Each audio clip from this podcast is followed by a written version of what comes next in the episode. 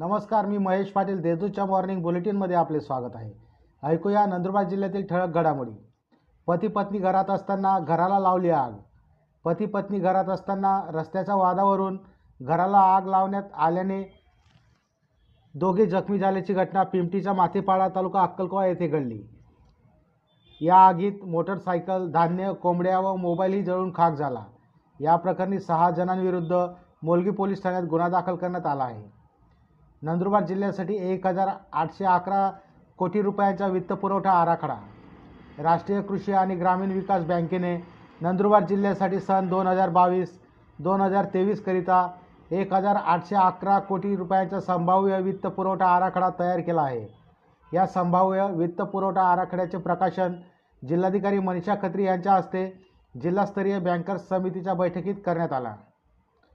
जिल्हाभर रस्त्यावर पेट्रोलची विक्री करणाऱ्या चौदा जणांविरुद्ध गुन्हा.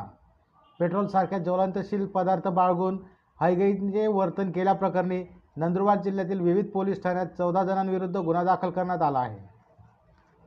खाजगी बस चालकाकडून खंडणी मागणाऱ्या नगरसेवकासह अकरा जणांविरुद्ध गुन्हा.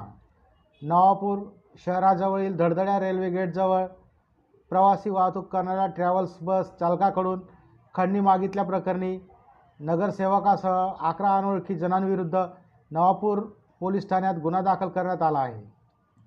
काकडदा येथून नोकरीवरून परतणाऱ्या वनपालाचा हृदयविकाराच्या झटक्याने मृत्यू.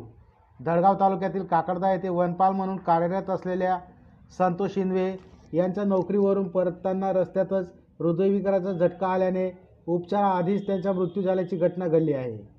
या होत्या आजच्या ठळक घडामोडी.